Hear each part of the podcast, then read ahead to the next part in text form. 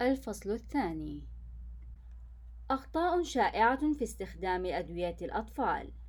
عواقب الأخطاء في استخدام أدوية الأطفال وخيمة لما قد تسببه من أخطار كبيرة لسرعة تحسس الأطفال من هذه الأخطاء.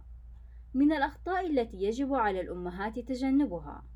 واحد إعطاء الطفل دوائين لنفس المادة الفعالة بحجة اختلاف الأسماء التجارية.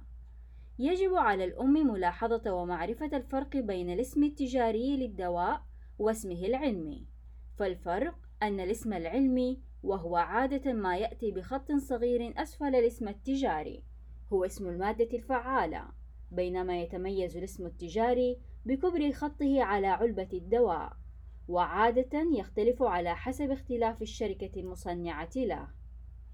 اثنان إعطاء الطفل جرعة الكبار بحجة أن الدواء لم يعط مفعولا. ثلاثة استخدام أدوية الكحة أي السعال والتي تعرف بمضادات الهستامين لتنويم الأطفال لما في ذلك من أضرار عديدة منها الخمول والهلوسة وارتفاع ضغط الدم وكما أوضحت الهيئة العامة للغذاء والدواء السعودية يتوجب عدم استخدام أدوية السعال والاحتقان لمن هم دون ست سنوات. أربعة استعارة أدوية الأطفال من الجيران أو الأقارب بحجة الشكوى من نفس الأعراض. خمسة عدم التأكد من صلاحية الدواء أي تاريخ الانتهاء قبل إعطاء الدواء للطفل. ستة خلط أدوية أطفال بالحليب أو اللبن أو بالمشروبات الغازية لأنها قد تؤثر على فعالية الدواء أو تقلل من امتصاصه. أو ربما يشبع الطفل بعد كمية معينة ولا يتناول الكوب بكامله مما يتسبب بعدم حصول الطفل على جرعة الدواء كاملة.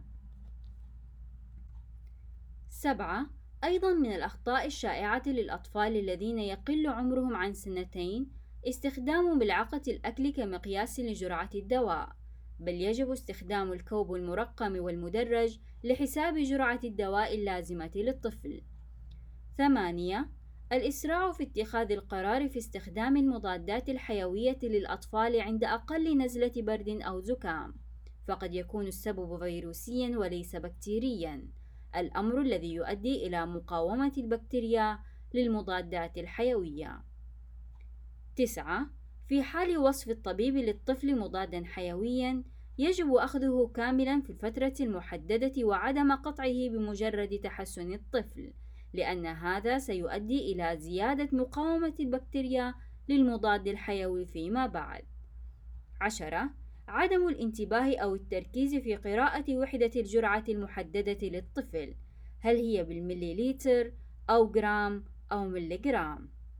أحد عشر عدم التأكد من النشرة الدوائية بأن هذا الدواء يمكن استخدامه للأطفال أم لا.